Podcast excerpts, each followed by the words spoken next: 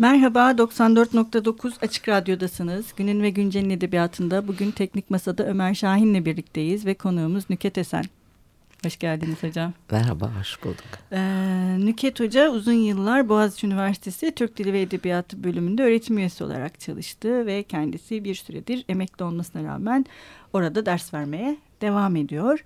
Bugün Nükhet Hoca'yla Ahmet Mithat Efendi'yi konuşacağız. Ee, bugün e, Türkiye'deki akademilerde özellikle edebiyat bölümlerinde, Türk Dili ve Edebiyatı bölümlerinde Ahmet Mithat Efendi deyince ilk akla gelen isim ee, Nükhet Hoca e, ve e, şimdi e, aslında ben biraz Ahmet Mithat Ta başlamadan önce Ahmet Mithat Efendi'nin e, Türkçe edebiyatta, edebiyat tarihlerindeki alımlanması ve bu alımlanmasının değişimi üzerine konuşmak istiyorum sizinle. Çünkü e, Ahmet Mithat Efendi'nin bu edebiyat tarihimizdeki alımlanmasının değişiminde sizin çok büyük bir rolünüz var. Ve e, sonrasında işte Celal Parlak, Murat Belge, onların da e, katkılarıyla biz e, işte Ahmet Hamdi Tanpınar'ın e, dediği gibi bir avam olmadığını evet, sadece evet. bunun çok ötesinde olduğunu fark ettik aslında.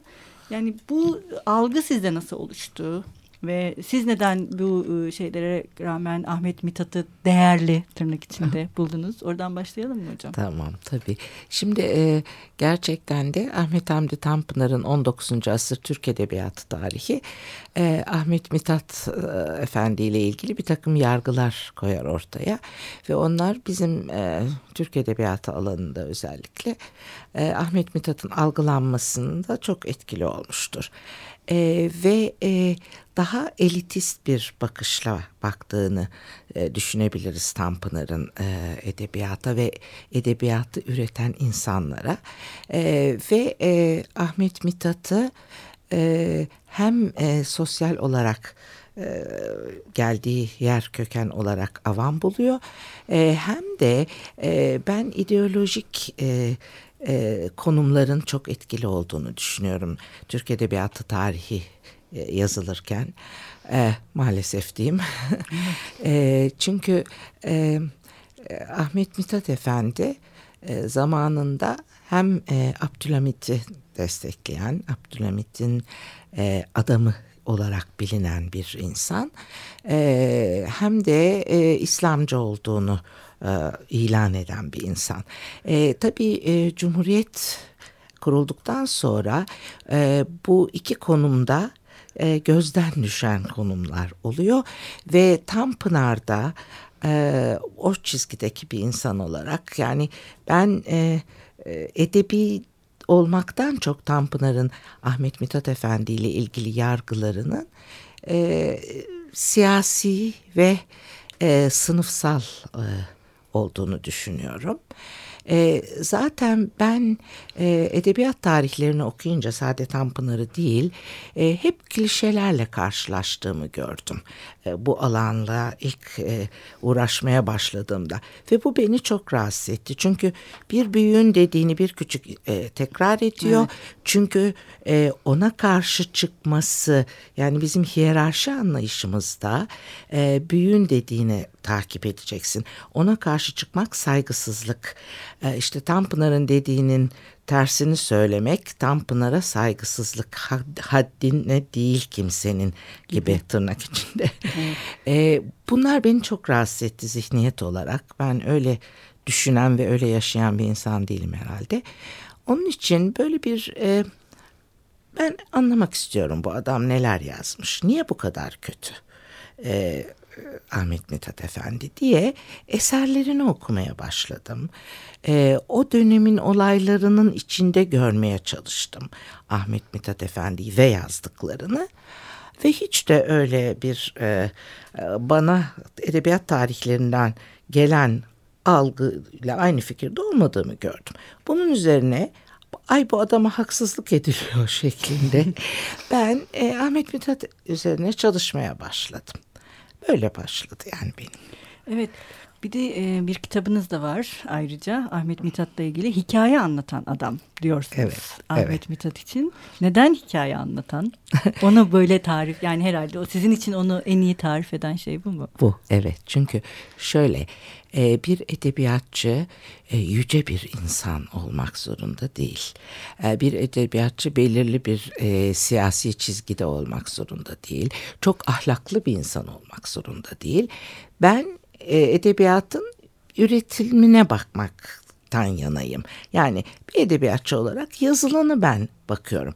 Ama onu yazan adam şöyleymiş, tamam, onunla ilgili de bayılırım öyle magazinel hmm, bilgilere. Ama o eğlence kısmı için, yani bir edebiyatçı olarak metinlerin değerlendirmesi gerektiğini düşünüyorum. Ve Ahmet Mithat'ın da her şeyi bir tarafa bırakın, bütün diğer karakteristiklerini diyeyim size, hikaye anlatıyor bize. O kadar çok roman yazmış, öykü yazmış, tiyatro oyunu bile yazmış, bir şiir yazmıyor.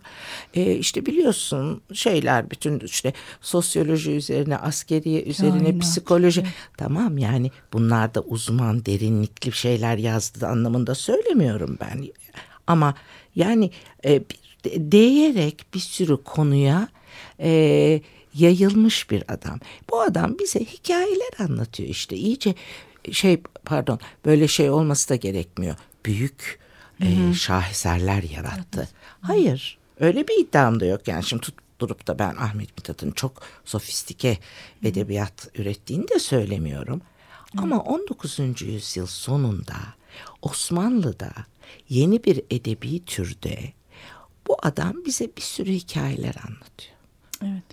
Bir de bu hikayeleri anlatırken e, birçok e, Türkçe'de özellikle roman ve hikaye tarihinde anlatı türleri ve anlatı teknikleri açısından da evet. hani birçok şeyin işte bin dokuz yüz ellilerden sonra pat diye ortaya çıkmadığını, Ahmet Mithat'ın bunların birçoğunu e, denediğini Aynen, e, evet. fark etmek de son derece çok. Çok ilginç aslında. Çok, çok, çok Öyle ilgi değil çekici, mi? Çok. E, mesela e, Dürdane Hanım, yine sizin e, evet. karı koca masalı. Evet. E, Müşahedat. Müşahedat. Yani biraz mesela bunlardan da bahsedebilir miyiz hocam? Tamam. Yani bu hani anlatım teknikleri, e, işte kendi eserlerindeki o arayışı, e, evet. biraz böyle el yordamıyla bir takım şeyleri yapmaya çalışırken ki ben hep çok şaşırtıcı buluyorum çok, açıkçası çok, Ahmet Mithat'ı. Çok, çok. Şimdi dediğin iki noktada e, çok haklısın. Yani biri e, her türde yazıyor. Çünkü şimdi bu adam sürekli yazan, yazdığıyla işte hem halka eğitecek, bir sürü şeyler öğretecek, hem de aynı zamanda para kazanacak. Şimdi evet, o da çok önemli çok Ahmet önemli. Mithat Efendi için. Onun için değişik türler deniyor. Yani e, şey e, ne bileyim e, hem anı yazıyor, hem seyahatname yazıyor, hem coğrafya kitabı yazıyor. Yani mümkün olduğu kadar e, olan, dünyada olan konular üzerine e, çalışmaya çalışıyor diyelim. E, ama onun dışında yazdığı kurmaca eserlerde de sıkıcı olmamak ve değişik şeyler. Şimdi iki roman yazarsanız belirli bir yapının içinde kalabilirsiniz, ama otuz roman yazarsanız e, kendinizi tekrar etmemek için bir şeyler bulmanız lazım ve devamlı bunların peşinde olduğunu görüyoruz. Ve dediğim gibi daha sonraki yirminci yüzyıl ortasından itibaren ortaya çıkacak bir takım anlatı e, tekniklerini öyle çok üst düzey bir seviye değil, değil tabii ki evet. ama el yordamıyla evet. dediğin gibi bir şeyleri ayağına dolanıyor derim ben hep. Ahmet Mithat Efendi o kadar çok değişik bir şeyler yapmak için ıı, aranıyor ki ayağına dolanıyor bir şeyler. Yani gerçekten müşahedat ya. mesela inanılmaz bir şeydir. Evet. Yani hem ıı, karakterler anlatıcı olurlar, onların dediklerini yazıyor gibidir. Roman onlardan oluşmaktadır. Hem de ıı, Anlat, baş anlatıcı olan Ahmet Mithat romanın olaylarının içine İçinde. girer. Yani hep şey derler işte, UNESCO'nun altı kişi yazarını arıyor. Tabii o çok ileri ve sofistike bir şey. Yani öyle değil ama ama on dokuzuncu yüzyıl sonunda yani çok önemli bir şey yaptı. Karı koca masalı da öyle. Evet. Yani karı koca masalı anlatıcıyla e, muhatabının arasındaki e, muhabbetten, konuşmadan oluşan bir metin. Ya, mesafeyi ortadan kaldırdı. Evet, yani işte bunlar ayağına dolanmış diyorum ben Ahmet Mithat'ın. E, ve bundan dolayı da çok önemli bir anlatıcı. Onun evet. için hikaye anlatan adam. Evet, bu anlatıcılık tabii bu işte meddahlık geleneğinden Hı. de gelen tabii bir şey. Tabii etkileniyor. Oradan evet. da etkileniyor. Bir de biz uzun yıllar sizin de bahsettiğiniz gibi yani Türkçedeki bu edebiyat tarihi yazımlarının klişelerle olmasından dolayı çoğunlukla edebiyat tarihi ve eleştiri de yokluk üzerinden kuruldu zaten. Yani evet. O yok, bu yok, evet. şu yok. Aynen. Aynen. Bir de ben artık hala kullanılıyor mu bilmiyorum ama batılı anlamda gibi Ay, ifadelerle evet, evet, e, evet. devam eden bir şeyin içinde de Ahmet Mithat'ın aslında çok da hani muhafazakar değil, son derece kozmopolit ve modern evet. bir hani on dokuzuncu evet. yüzyıl Osmanlı aydını ve yazarı portresi çizdiğini evet. de fark evet. ediyoruz. Yani Namık Kemal'le karşılaştırdığımızda mesela evet. son derece e, tırnak içinde değil aslında açık fikirli ve Tabii, daha kozmopolit, renkli, renkli evet. e, kozmopolit bir e, yazar da ortaya çıkıyor ve bu bizim edebiyat tarihindeki yüzyıl algımızı ve işte bu Osmanlı entelektüeli ve kendini yazıyla ifade eden Osmanlı entelektüeli e, ne bakışımızı da değiştiriyor sanırım. Öyle evet, değil mi? Evet. Ve Ahmet Mithat. Çok haklısın çünkü e, hakikaten birçok yazarın donmuş bir tanımı vardır o dönemde. Evet. Şöyle şöyle insanlar yazar olur. Ahmet Mithat bu tanımlara uymuyor. Ahmet Mithat böyle tamamıyla kendi nevi şahsına münhasır dediğimiz tarzda bir adam. Yani hem İslamcı hem mesela Avrupa'da bir cevelanda anlatıyor. Sürekli bira içiyor Avrupa'da evet. gezerken mesela. E, yani müthiş bir e, sabitleyememe evet. durumuyla karşı karşıyayız e, Ahmet Mithat'ta. Bu da bana çok cazip geliyor. Çünkü hayat böyle iki kere iki dört etmiyor aslında. İnsanları da böyle ak kara e, diye tanımlamak çok zor. Yani Ahmet Mithat'ın karakterleri öyledir. Ak evet. karadır ama Akkara, evet, kendisini doğru. yani bir insan olarak çok zor. Tamam, belirli klişelere göre bakarsanız aa bu adam gerici dersiniz. Belirli klişelere göre bakarsanız aa bu adam aykırı dersiniz. Tek bir kelimeyle ifade etmek e, zor Ahmet Mithat. Ahmet Mithat karmakarışık bir adam. Evet, bu karmakarışıklık da belki aslında hani özellikle Cumhuriyet sonrasındaki bu edebiyat tarihleri yazılırken onun o karmakarışıklığının sizin de başta bahsettiğiniz gibi bir yere konumlandırılamamasıyla hı hı. da ilgisi olabilir şüphesiz. Bir de yine bahsettiğiniz gibi Ahmet Mithat para kazanmak zorunda olan bir yazar aynı zamanda. Bu da çok önemli bir şey. Yani on dokuzuncu yüzyılda bir entelektüel artık serbest girişimci olarak ortaya çıkıyor. Evet, devletle doğrudan ilişkileri var. Hani olsun da istiyor. Oradan yardımlar, para da almak istiyor. Fakat sonunda biz bir serbest girişimciyle karşı karşıyayız ve Ahmet Mithat bu yazdığı şeyi pazarlamanın e, pazarlama diyorum çünkü herhalde doğru, evet, doğru, yani pazarlamanın doğru, da yollarını da bulmak zorunda. Ee, ve e, bu yollardan bir tanesi gazete ve dergi çıkarmak. Çok sayıda hmm. gazete ve dergi çıkarıyor. Bu çıkardığı gazete ve dergilerde eserleri e, okurlarla buluşturmak için e, bulduğu e, pazarlama yöntemi de bence hoş. Çünkü ilk önce tefrika ediyor. İkincisi fasikül fasikül yayınlıyor. Üçüncüsü de kitap halinde evet. yayınlıyor. Dolayısıyla hani yazı para eden bir nesne. Evet. Yazının para eden bir e, nesne olması da hani Ahmet Mithat Efendi'nin hem bu Babıali'deki hayatı başlatması hem de e, yazarın metinlerdeki konumlanmasını da oldukça etkilemiştir herhalde, değil mi hocam? Ya, herhalde, herhalde çok haklısın. Yani e, yazar e, bir otorite olarak bulunmak zorunda e, ki e, metinin metnin içindeki muhatabını ve metnin dışındaki okuyucusunu etkileyebilsin, evet. idare edebilsin diye. Evet. Mesela bu etkileme tabii işte Servet Fünün ortaya çıktığında o da maalesef e, Ahmet Mithat çok da acıklı. Değil mi? Çok, çok acıklı, çok gözden düşüyor. Katiyen bir kere siyaseten tabii ya. yanlış yerde durduğu gibi bir sonuca varılıyor. Ee, bin dokuz yüz sekizden ikinci Son. meşrutiyetten Aa. sonra.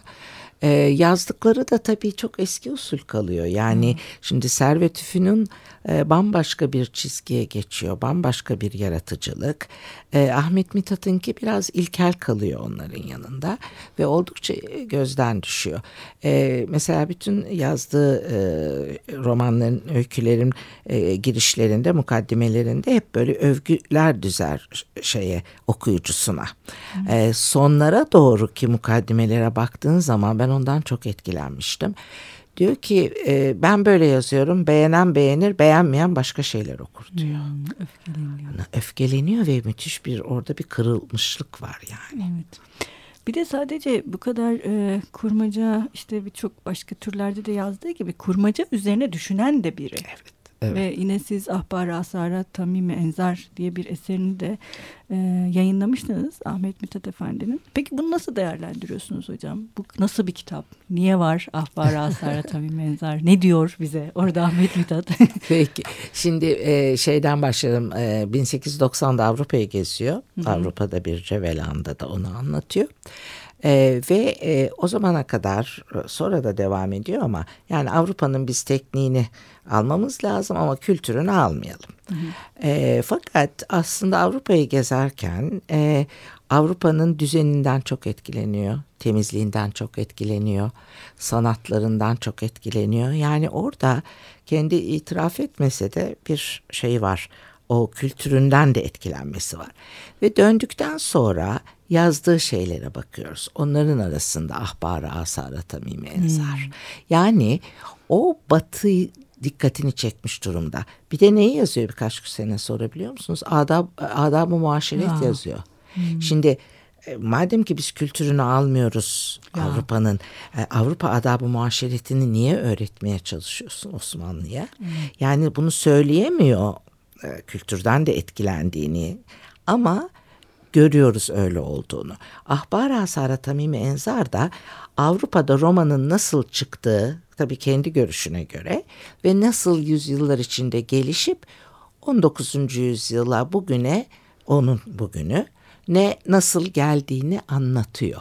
Yani e, Osmanlı'ya roman yeni yazılan bir şey, Osmanlı'da onlara bu türün geçmişini anlatıyor.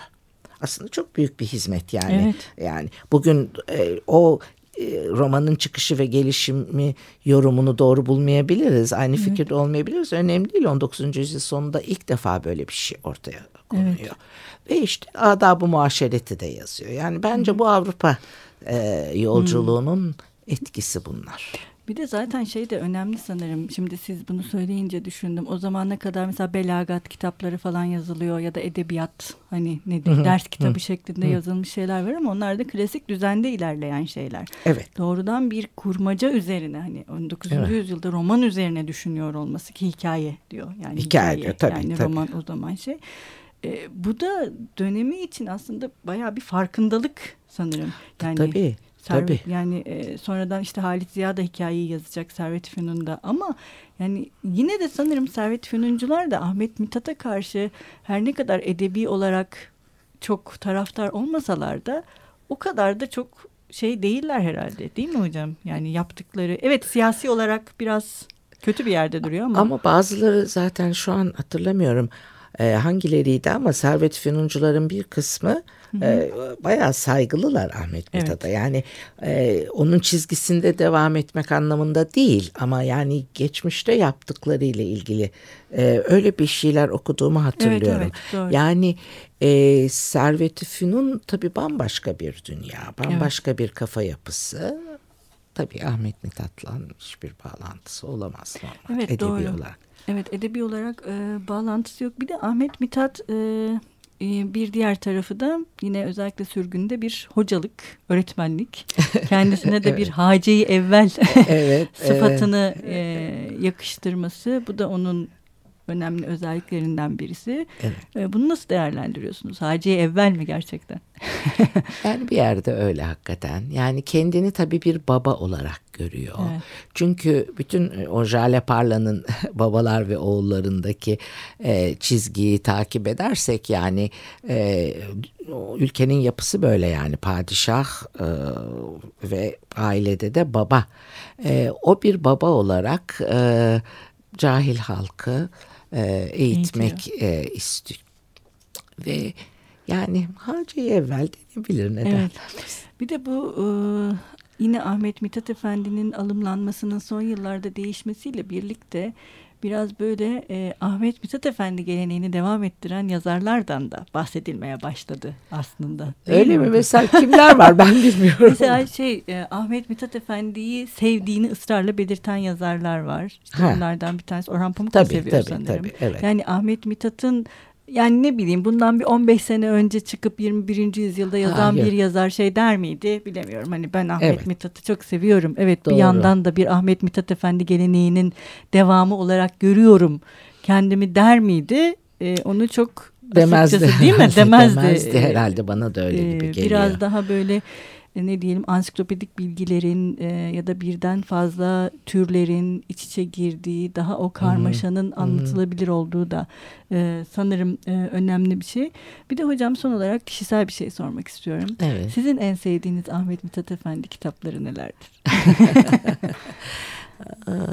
Valla yani en etkileyici bulduğum tabii Müşahedat. Değil Beni mi? çok çok etkilemiştir Müşahedat. Bir de yani klişe olarak çok güzel Felahatun Bey'le Rakım Efendi yani o kadar güzel bir kalıp bulmuş ki klişe bulmuş ki bulmuş, bir şeyi anlatmak için halka yani çok basit bir şey öyle sofistike bir roman Hı. falan demiyorum ama o beni etkilemiştir mesela ya Hı. bak ne güzel adam hani küçük çocuklara anlatır gibi. Evet. Ee, şey iyi modernleşme kötü modernleşme diyeyim. Ee, o beni etkilemişti. Bir de halkı ürkütmeden değil mi? Evet. Bir taraftan evet, o Hacı evet. evvel evet rolü orada da ortaya çıkıyor aslında evet, dediğiniz gibi. Evet, ürkütmeden tamamen evet. zıtlıkları gösterip evet. gerektiğinde okuru da uyararak. Evet bugün de e, programımızın sonuna geldik. e, çok teşekkür ederiz hocam bugün burada bizimle birlikte olduğunuz için. Ben ee, çok teşekkür ederim. E, bugün e, Nükhet Esen'le Ahmet Mithat Efendi'yi konuştuk. E, haftaya görüşmek üzere. Hoşçakalın.